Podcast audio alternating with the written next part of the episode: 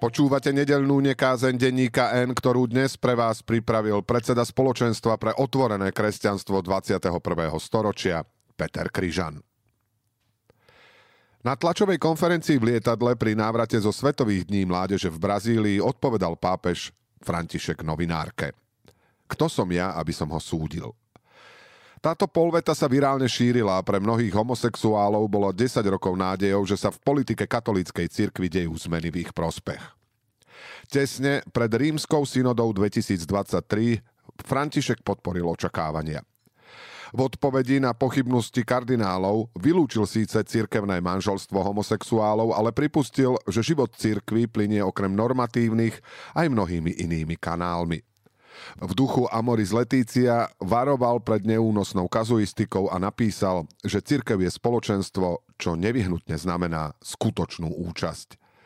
Aj synoda 2023 naznačila, že by v roku 2024 mohli jej celkové závery priaznivo zohľadniť požiadavky na prehodnotenie učenia o sexualite a manželstve.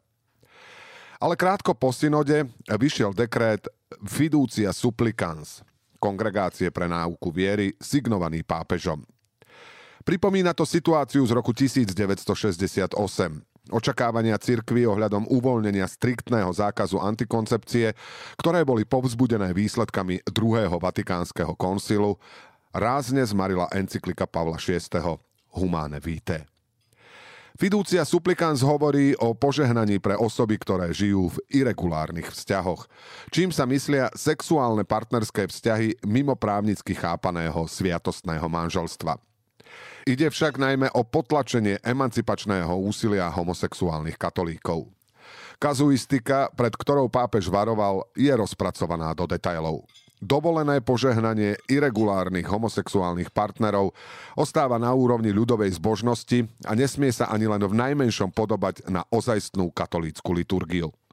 Aj proti tomuto mikropožehnaniu sa konzervatívna opozícia vzbúrila tak vehementne, že pápež už po troch týždňoch oslabil bez tak bezvýznamnú pôsobnosť dekrétu do vysvetlením v tlačovom vyjadrení. Dekrétom sa v skutočnosti myslelo len podradné požehnanie – homosexuálnu dvojicu, ktorá žiada o požehnanie, treba najprv rozpárovať. Až potom dostanú, každý zvlášť, krížik na čelo. Udeje sa to mimo kostola. Kňaz nesmie mať na sebe liturgické rúcho. Nesmie použiť formulácie, ktoré by pripomínali skutočné požehnanie, napríklad požehnanie hasičských aut alebo ozimín. Celé to nesmie trvať viac ako 10 až 15 sekúnd. Môžete žasnúť, môžete žasnúť, môžete sa tešiť, že liberáli dostali na frak, alebo môžete aj vystúpiť z takej cirkvy. Ale ak ste chceli výjsť v ústrety irregulárnym, tak najmä neočakávajte nič moc od synody 2024. Pravdepodobným výsledkom bude diplomatické miernenie napätia medzi Nemeckou biskupskou konferenciou a rímským úradom. V Nemecku sa požehnávanie homosexuálnych párov už stalo skutkom – a teraz sa ukazuje, že dosiaľ to nemali dovolené a v ďalšom to budú mať aj zakázané. Už o pár dní máme Popolcovú stredu. Po nej na Bielu sobotu budeme na Slovensku tradične požehnávať veľkonočné pokrmy. Niečo z vajec, z mlieka, niečo z múky, niečo z mesa. Veriaci prinášajú do kostola ošietky s hrudkou, s kybou chleba, šunkou. V kostole rozvoniava sviatočná večera. Kňaz má slávnostné liturgické rúcho, kropeničku namáča do misky so svetenou vodou, postupuje uličkou medzi veriacich s košíkmi a žehná a žehná.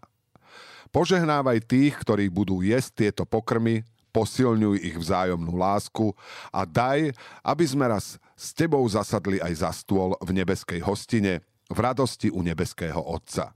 Trvá to celé podľa toho, koľko je ľudí a košíkov obrad, aj požehnanie, ktoré prináša, vás čaká o niekoľko týždňov. Len tento rok si už musíte dať dobrý pozor, aby šunka nebola teplá.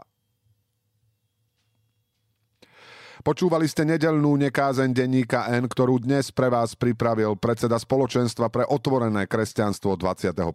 storočia Peter Kryžan.